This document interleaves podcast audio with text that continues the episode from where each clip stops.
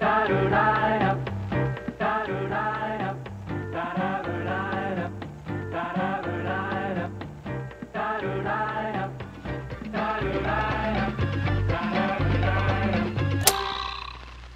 Välkommen till Reformera-podden. Här är det varmt trots att det är kallt utanför och stämningen är på topp. Ja, det är julstämning kan man tänka. Det är som tomten själv har kommit in i studion. Vi har nämligen celebert besök här idag av ingen mindre än Rasmus Troedsson. Välkommen Rasmus! Tack, tack. För många känd på olika sätt, för du är en eh, mångsysslare. När man går in och gör lite research på dig så du är skådespelare i en mängd olika serier. Regissör också. Nej, det var jag alldeles för dålig för. Ja, men du har ju i alla fall gjort, jag har regisserat. regisserat. Jo, jag har bränt många miljoner på misslyckade projekt. Författare, programledare, Böckerna var sommarpratare. oläsliga.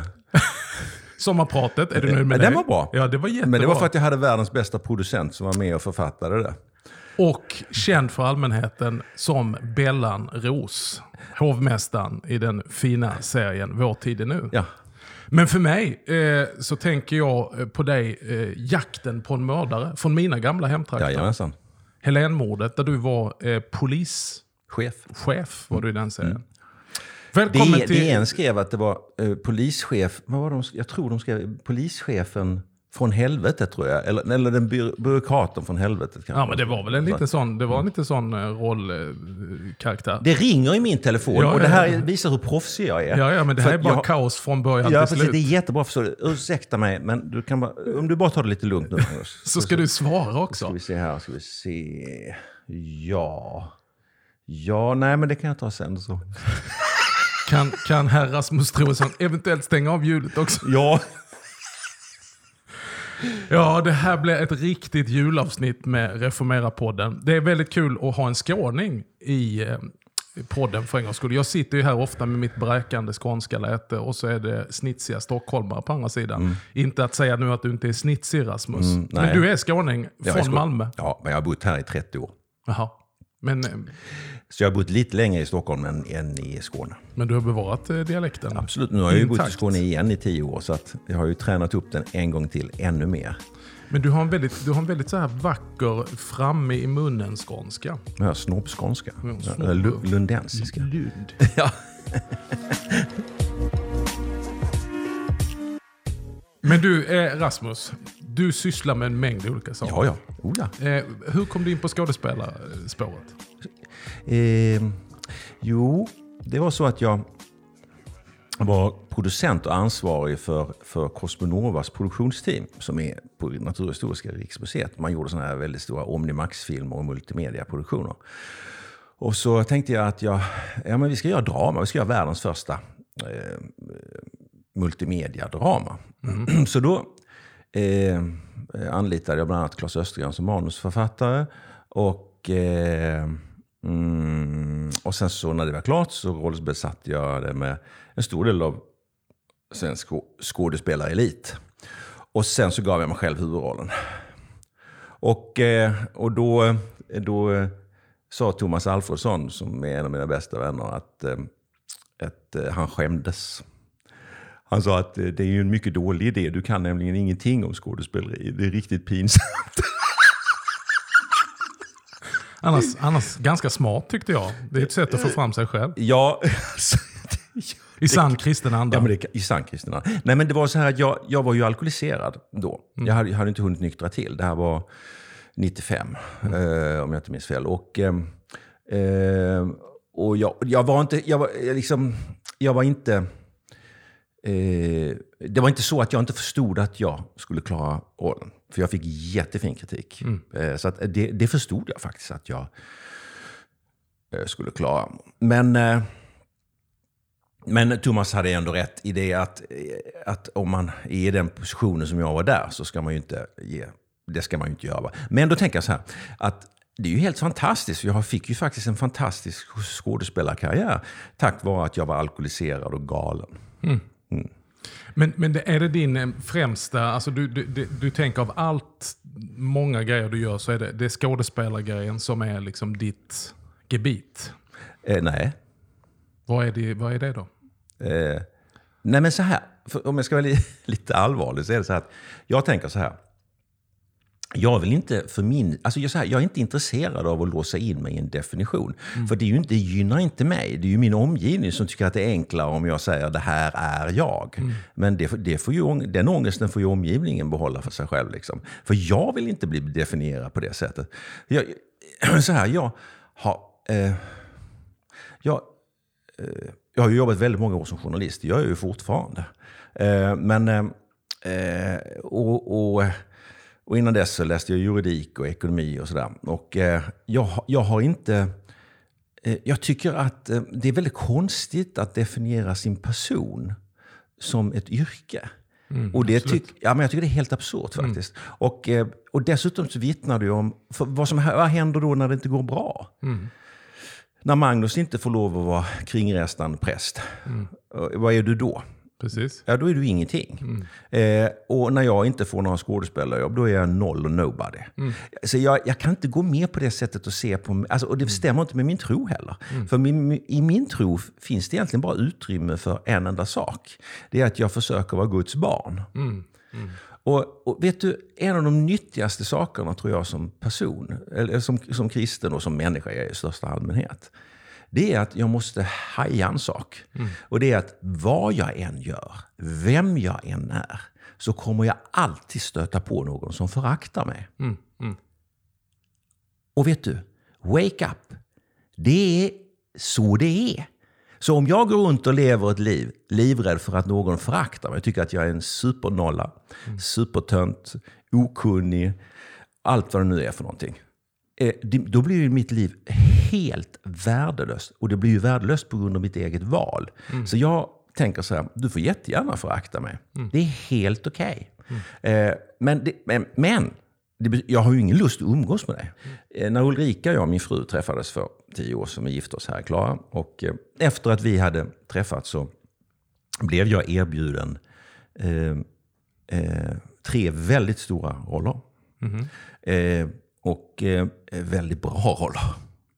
Eh, att det är stort behöver inte betyda att det är bra, men i det här fallet var det det. Och, eh, eh, och, så, och jag förstod att om jag gör dem så blir det ett kolossalt publikt genombrott. Och plötsligt så bara frös allt in. Mm. Allt försvann. Det var, liksom, allt, det var på några veckor, allt borta. Och jag blev ganska arg på Gud det är lite fånigt, men jag blev faktiskt riktigt arg på Gud och tyckte att varför det då? Mm. Varför det liksom? Och då, för en, för en gångs skull, så talade Gud till mig. Det liksom, hör inte till vardags eh, utan, eh, och dessutom var det inte så att jag hörde Gud, men han lät sig göra sig förstådd. Eh, så jag kan inte förklara hur det gick till, men, men jag upplevde verkligen att han gjorde sig förstådd. Och, och då säger han så här, första gången. Eh, Rasmus, jag, jag kan inte hjälpa dig för du tar alltid åt dig äran. Mm. Och sen så sa han det en gång till. Och, och sen sa han det en gång till. Mm. Och då berättade jag det för min fru Ulrika. Och, eh, och då så säger hon, klok som hon är, att men då är det över. Då blir det ju inte mer skådespeleri. Det, då är det ju över. Mm. Så det, det, var det jag tänkte, ja men då är det ju det. Så sen när vi köpte vårt ställe i Skåne och flyttade ner så började jag läsa på universitetet igen för att se om jag liksom hade en hjärna som fungerar. Men också för att söka ett annat liv. Eh, du trodde det var slut då? Jag, var, jag inte ja. bara trodde, jag ville att det skulle vara slut. Okay. Jag kände att okay. då är det ju här mm. det slutar. Mm. Och jag kan inte gå emot Gud på det sättet. Mm. Eh, alltså det, det, det, det tillhör inte min tro. Mm. Om Gud säger, stänger dörren, så mm. stänger han dörren. Då måste han öppna dörren. Mm. Om jag gör det så kommer det gå riktigt åt pipsvängen. För det har jag gjort några gånger, så det vet jag. Så att jag tänkte så. Och då, och, och, men efter några år så så då menar jag så här, att, vad är det han gjorde där med mig? Jag har funderat jättemycket på det. Eh, eh, för, och, och, det var verkligen att han ville... Han ser ju... För det första kan han använda mig, inte för att jag förtjänar det, men för att jag vill bli använd. Men han kan inte använda mig även om jag vill bli använd, om jag inte ger honom äran. Mm. För då blir jag en av alla dessa pastorer och präster som, som skaffar sig plattformar. Mm. Mm. Och det är ingen som lyssnar på dem. Mm. Det är ju så. Det blir ju show. Mm. Och, och, och då tänker jag så här, jaha, men det, och det, tyckte jag, det var en sån absurd om... För jag tänker så här, jag har ju showbiz till mitt yrke. Men han vill verkligen inte använda min showbiz. Alltså jag får inte lov att, jag får inte lov att skoja till det om jag inte ger honom äran. Så jag tänkte, det är ju verkligen speciellt med Gud. Alltså, och, och, när jag, och så när sen Susanne Billberg som producerade Vår tid är nu ringde mig. Och, och, och, så, och när vi väl kom överens om att jag skulle göra den där rollen, så då tänkte jag direkt så här. Okej Gud. För jag förstod att det, jag förstod att Det skulle bli en stor, stor jag förstod att det skulle bli en stor ja, succé. Det ja. förstod jag. Och då tänkte jag så här. Okej Gud, nu gäller det verkligen att jag ger dig äran. Mm. För, för det som händer i det läget är att man går upp i ett liv som är väldigt artificiellt. Och ju mer känd du blir och ju mer och, och, omtalad du blir och så, ju mer artificiellt blir det. Mm. Jag menar, det som när Rickard och jag gick på restaurang för ett tag sedan, så, så vill de inte ta betalt för maten och sådär. Och, eh, och så där händer det lite nu och då. Det händer ganska ofta. Och, och folk kommer fram och, och så. Men det gör att man skruvas till. Alltså, så att, då är det så här att en liten egotrippad person som jag eh, hamnar ju ofta i tillståndet att jag vill faktiskt åt med äran. Nej, men om vi stannar, för det här tycker jag är intressant. Tänker inte du Rasmus att skådespelaryrket såväl som präster, pastorer, allt som har den positionen per definition söker, eller människor söker sig till den som har en liten kvaddad självkänsla eller Jo, ångest och rätt. behöver bekräftelse. Jag köper, alltså det är precis så jag tror det är. Det är precis det jag har kommit fram till. Att för de, de, stora individerna är de som inte får uppmärksamhet. Det är de här bönetanterna i Philadelphia och på, jag menar, i de kristna bokhandlarna och de som ligger på knä här på, i Klara kyrka. Där pratar vi om stora stora människor. Jag tror att det är precis som du säger. Jag tror att alla vi som får mycket uppmärksamhet, vi får det för att Gud vet att vi är så små. Så om vi inte får uppmärksamhet så blir vi sura och elaka och, och vill inte vara med överhuvudtaget. Och det är en, för det har jag nu sett så många gånger. Liksom. Men då gäller det att ge Gud äran ännu mer. Alltså, när så fort jag känner att jag har ingen lust att nämna Gud, då måste jag nämna Gud. Är det inte så också att det kan bli någonting som förleder oss lite grann? Att vi försöker ersätta, egentligen det enda som kan göra oss hela, det är att vara accepterad och älskad av Gud. Men att, man kan, att det kan bli en avgud. Eh, publikens, eller teaterns, eller för den delen församlingens bekräftelse. Att man söker den istället för att hitta sin identitet i Gud. Eh, absolut. Och jag tänker också på, om jag då tänker på församlingen, så eh, blir det ju lite speciellt. Därför att det är ju, eh, vi har ju liksom en sjukdom i våra församlingar. Och, den, och, och- det är ju även bland våra ledare. Eh, det är ju att, att eh, tycker jag, det är vad jag tycker. Men, men alltså, alltså att vi... Eh, vi vill gärna att, att, att kyrkan ska vara ett fredat rum, ett helgat rum. Och det ska vara väldigt mycket helgade människor runt omkring oss. Och, så att det syns och hörs och luktar. Man pratar ju om Kristusdoft i Bibeln och så. Den där Kristusdoften blir då väldigt attraktiv. Liksom. Det är bara det att den finns inte. Och den ska inte finnas på det sättet. Alltså Kristusdoft är ju underbart när man ser en människa som har det. Liksom. Men, men då är det inte för att show off. För det är inte för att visa upp. Vem har rätt att kräva av mig som kristen att jag ska uppvisa ett bättre liv än de som inte är kristna? Det är väl tvärtom, är det inte det? det är, är, det inte för, är vi inte kristna för att vi upptäckt att jag får inte ihop livet. jag är inte bättre än dig, tvärtom. Jag har det nog värre ställt än dig. Ja. Grattis om du klarar dig Ja. själv, det gör inte jag. Exakt så är det ju. va. Men grejen är, Magnus, att hade man gjort det med någon som är jude, hade man sagt så här att eh, jo, men, eh, det här är, det här, den här synden begår ni i judendomens namn, hade alla skrikit antisemit, antisemit. Och du hade råkat väldigt illa ut som journalist. Men när man gör exakt det med kristna, man föreställer sig att, att man har rätt att kräva av en kristen att vi ska ha högre moral än andra. Nej men snälla någon, eh, kyrkan är ju, är ju både ett sinnessjukhus och ett själens sjukhus. Och ibland ett, ett sjukhus rent konkret där vi plåstrar om varandra. Var ska alla, var ska alla, eh, eh, var ska alla mördare och, och narkotikalangare och, och, och prostituerade vara om inte i, våra kyrkor? Har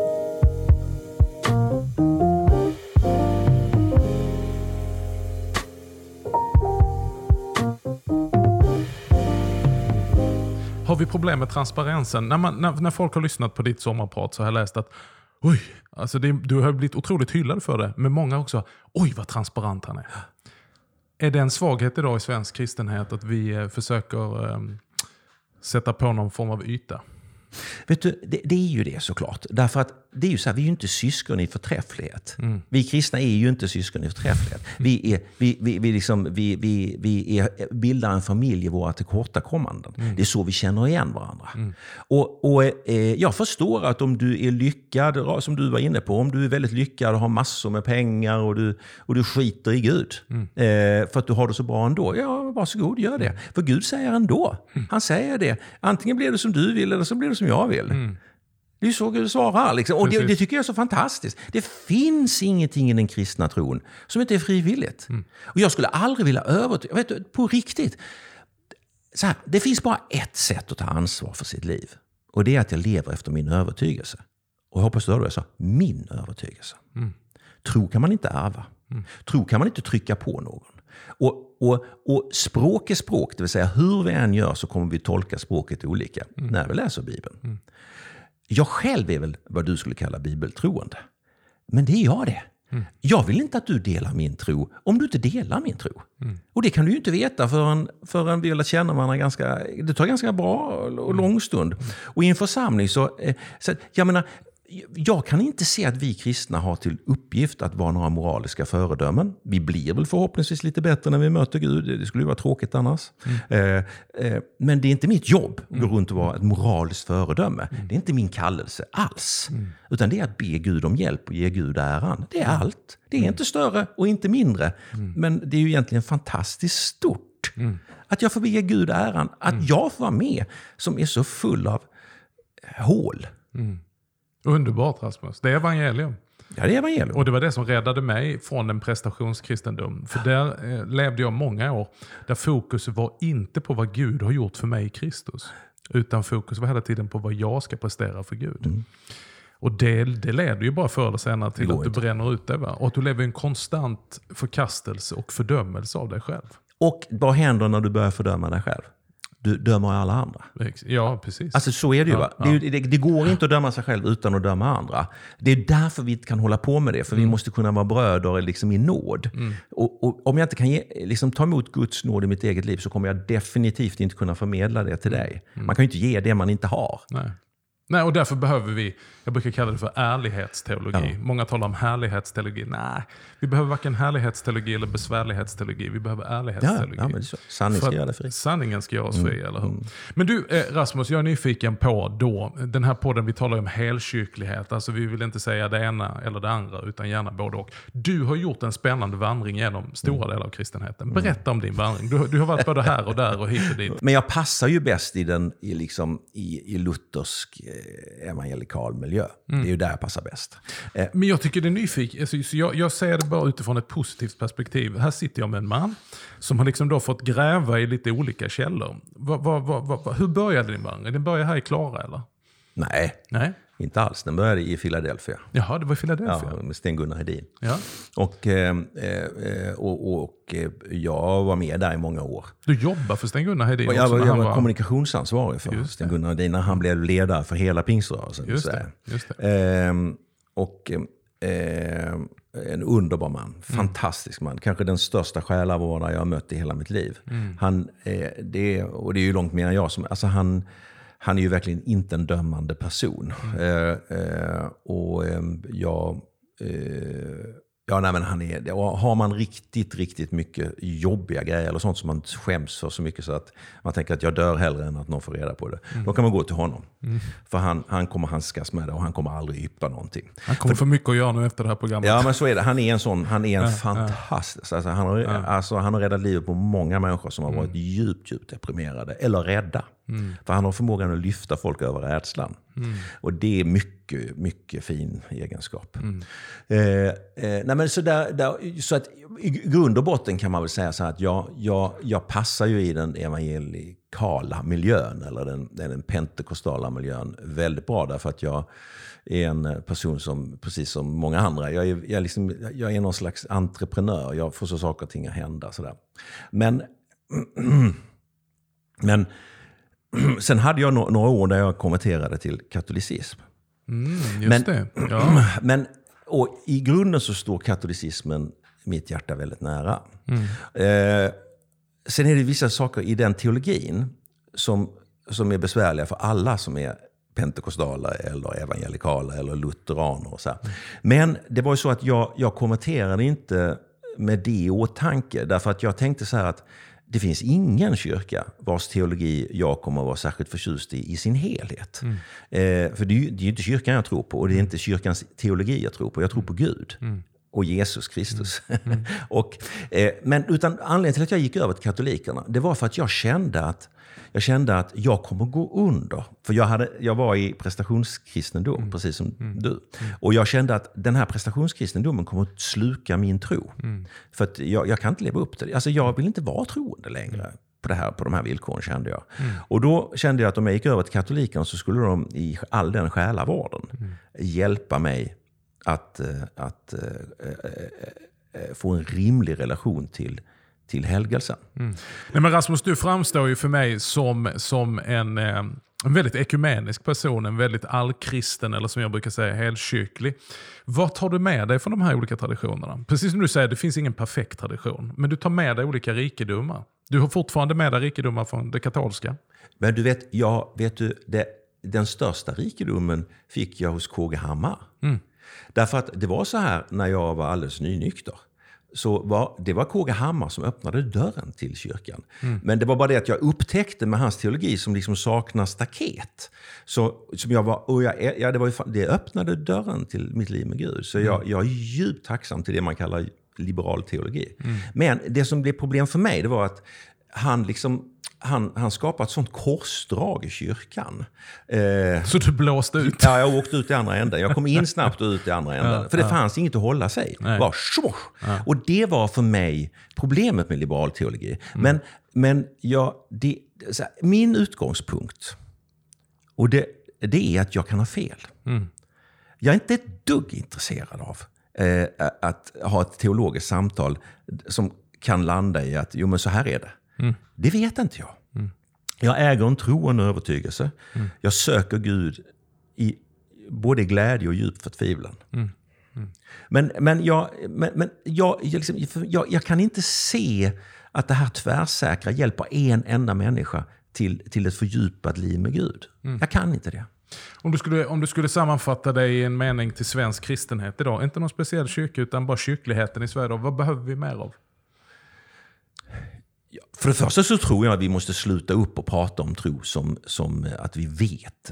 Alltså det, det, det är ingen som orkar höra på oss. Eh, och dessutom är det en förolämpning. För om jag sitter och pratar med folk som inte har tro och, säger, och, jag, och jag säger "Ja, men jag vet att Gud finns. Då säger jag, "Men du, du saknar ju förstånd. Eh, Och erfaren, du har inte mina erfarenheter, du har inte mitt förstånd, du har inte det andliga djupet. Och, eh, då- ska, jag, ska jag först börja med att slå de tre örfilar och sen ska jag säga, eh, här har du en liten nappflaska och på den står det Jesus. Nej, men så kan man ju inte göra. Men jag tycker det här är intressant Rasmus. Eh, väldigt intressant perspektiv. Jag, jag, jag håller med mycket vad du säger. Men jag tänker att kyrkan, eh, så som jag ser den idag, förknippas ju inte med tydlighet, vi vet. Utan jag tycker att det är en otrolig ängslighet och tvivelaktighet och snömos. Men det, det är ju så här, Magnus. Det är klart att om man lever i ett samhälle där de flesta tycker att vi är idioter och helt eh, förvirrade, så är det ju så här att om vi, om vi inte erkänner att vi kan ha fel, vad måste vi då göra för att få omgivningen att på något sätt respektera oss? Jo, vi måste tagga ner teologin. Vi måste dra ner Guds budskap till den, till den otydligaste nivå som finns för att inte reta upp folk. Men det är ju, för mig är det helt galet. Nej, jag tänkte säga det, det är naturligtvis inte det du Nej! förordar. Nej. men istället för att, för att dra ner teologin, dra ner Guds ord till någonting som ingen begriper. Så borde vi vara jättetydliga med vad vi står för i alla frågor. Och sen får vi ju erkänna samtidigt, för det är ju, istället koncentrera oss på att erkänna vi kan ha fel. Det kan vara så att ni har rätt och vi har fel. Men det här är vår övertygelse och vi vill leva. Det är faktiskt så mycket vår övertygelse att vi är beredda att dö för vår tro. Men, vi kan ha fel. Men är inte problemet också att vi talar väldigt mycket om Vi, vi talar om det här nu också, vi, vad vi tror, vad vi vet eller vad vi nu gör. Vad kyrkan håller på med. Alltså borde vi inte bara egentligen tala ännu mer, det låter banalt, om Jesus och vad han har gjort? Jo, jag tycker det. Och peka på honom. Ja. Se Guds lam som Ja. tar bort världens Ja. synd. Det är Ja. honom du behöver. Det är inte mig du behöver. Nej men så är det. Och, och, och för, sen blir det också så här. För jag, jag vet inte hur det är med dig Magnus, men jag tycker ju att jag har sett så många... Vet, jag har blivit jätte, i en mening har jag blivit förvånad över min egen tro. Och det var så att när jag började, när jag blev troende, när jag liksom, det, har ju- det har ju gått några decennier nu. Då kände jag att jag var ju liksom den svagaste av alla. Liksom alla andra de, de kunde Bibeln utan till och fram och baklänges. Och, och, och de kunde stå på huvudet och be. Och de kunde be fyra timmar på morgonen och tre timmar på eftermiddagen. Och de kunde massa saker som jag absolut inte kunde. Och, och, eh, och, alltså, alltså, men väldigt många av de här har ju lämnat tron. De har helt enkelt inte stått ut med tron för den har blivit för jobbig att bära. Och så har jag då som hela tiden har varit svag och, eh, och liksom har fått be om hjälp hela vägen. Ja, jag har visst gått igenom stora troskriser. Men för varje gång jag har gått ur den så har jag känt mig mer och mer beroende av Gud. Och, och jag känner att vi har så många bröder och systrar nu som behöver hjälp. Det, jag menar, du, du måste också veta en väldig massa människor som man, man är helt förvånad över att de har bara brutit ihop och kastat ut tron. Det, det, de har bytt ut det mot prylar och, och karriär. Och, och, och, och det, det, det, är inte ens viktigt med tro längre. Och, och jag känner att om det är någon uppgift jag vill ha så är det liksom att vara med och hjälpa oss alla, vi som är troende, att, att helga oss, att söka, att söka Gud på nytt. Att börja om. Så att vi kan ge det vi har. Ett liv med Gud. Det är ju det som är ett helgat liv. Liksom. Det här är uppfriskande Rasmus, det här är ett underbart samtal. Innan vi ska sluta, på tal om att hjälpa. Du är ju, har vi sagt, en mångsysslare, tusenkonstnär. Eh, och, och fast du har liksom stora roller och är skådespelare och journalist och du rör dig i media. Så dras du hela tiden till olika uppgifter i kristenheten. Och nu har du fått en väldigt eh, fin uppgift som talesperson för Mercy Ships. Berätta, vad är Mercy Ships? Ja, alltså Mercy Ships är, det är en internationell global rörelse som verkligen är, ja, låt oss säga, de driver, de skänker eh, sjukhusvård och utbildning, men framförallt kirurgi via stora fartyg. Så man har ju nu i många år kört runt med ett fartyg som heter Africa Mercy och man har framförallt hållit till i subsahariska Afrika, alltså nordvästra Afrika, där 90% är muslimer. Och dessutom bor ju de flesta inom liksom 30 mil från eh, hamnstäder och sådär. Så det är väldigt eh, strategiskt att ligga i hamnarna. Ja. Eh, och, och då, de här fartygen, eller det här fartyget Africa Mercy som nu har varit igång eh, i några decennier. Varje år så får man in tusentals frivilliga läkare, kirurger, tandläkare, eh, och, men också båtpersonal och städare och allt vad det nu är. Som jobbar, inte bara jobbar gratis för att skänka sjukvård, framförallt kirurgi, utan de betalar för att vara ombord. Till och med det. Och eh, det här håller man på med i all, liksom, i all ödmjukhet. Det är en träning i att ge upp jag, mig och ditt och försök nu leva efter du, dig och ditt eh, på riktigt. Glöm bort dig själv och gå in i det här. Och, och de har alltså, Mercy Chips har hittills skänkt sjukvård för ungefär, drygt tror jag det är för övrigt, 17 miljarder. Fantastiskt. Ja, det är helt Och de flesta, 90% är ju muslimer som har tagit emot det. Vilket gör, det är precis så jag tycker kristen tro är när den är som vackrast. Vi håller inte på och vi ger inte eh, till oss själva. Det kan vi göra också, men, men vi ger till alla som har behov. Och jag, och jag tycker det är så vackert. För övrigt är det faktiskt så att mm, av de som är ombord så är ju en del ateister och det finns säkert muslimer ombord också. Va? Så det är inte bara kristna. Men, men det är övervägande del kristna. Och nu har man byggt ett nytt skepp ännu ett skepp som heter eh, Global Mercy. Som har kostat runt 1,6 miljarder. Och det är Stena i Göteborg som har varit projektledare för det här bygget. Oj. I eh, Kina och håller på i fem år. Nu har den kommit till Europa. Och, eh, det, här är, och det här är ju rätt märkligt förstår du. N- nästan alla de där 1,6 miljarder som det nya fartyget har kostat, som är världens absolut största civila sjukvårdsfartyg med topputrustning.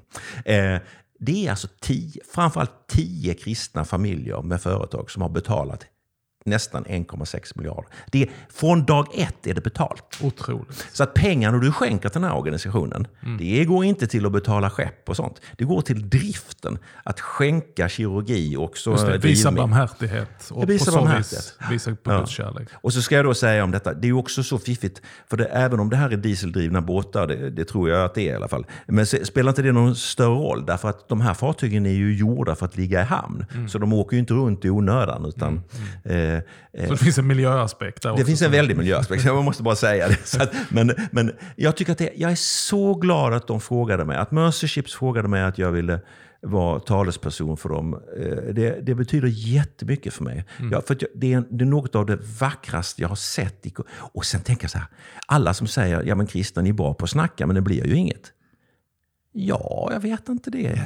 Jag vet inte det. Mercy visar väl precis att kristna kan, om de verkligen vill, göra skillnad. Men därför, därför behövs det talespersoner. För att gång på gång så springer vi in i olika saker i kristenheten, vi som rör på oss och säger. Och så inser vi, vi är väldigt dåliga på att kommunicera allt gott som sker. Och det finns något vackert i det. Högra handen vet inte vad vänstra gör. Vi stöter inte i vår egen basun. Men ibland så tänker jag, tänk om vi kunde faktiskt berätta. Just när man möter detta, ja men ni bara predikar, gör någonting istället. Jag tänker här där vi sitter. Klara kyrka är väl, Där det här är ju ett slags och tusentals Ja, ja. matpaket delas Ja, ut varje vecka. Du Rasmus, det här programmet sänds precis innan jul. Eh, och, och jul kan ju vara ångestladdat för många. Inte bara de som har det dåligt i rent liksom materiellt, utan också kanske de som har överflöd på allt. Att nu ska vi slå förra julen och det ska fixas och det ska donas. Vad är det sista ordet du vill skicka med våra lyssnare som en, eh, en vägledning till julefrid? Vet du, jag skulle vilja säga så här. Den här julen så tänker, hoppas jag att vi alla gör så att vi frågar, alla frågar fem personer var om vi får be för dem. Så får det bli en bedjande jul. Vi ber ihop för våra vänner och ovänner. Briljant. Tack Rasmus Troedsson för att du var med i Reformera-podden. Det här var ett livligt, intressant samtal. Det här får vi återkomma till och följa upp. Bjud igen. God jul! God jul! Tack ska du ha som har lyssnat på oss Åter, återigen en fredag på Reformera-podden. Eh, vi gör nu ett litet vinteruppehåll. Nu ska jag på semester och ta det lugnt och förhoppningsvis, förhoppningsvis, när du hör detta så sitter jag på flyget till min dotter och mitt lilla barnbarn i Amerika. Eh, be en bön för oss och så är vi tillbaka i januari. Tills dess, Guds rika välsignelse, god jul och gott nytt år. Gott nytt år.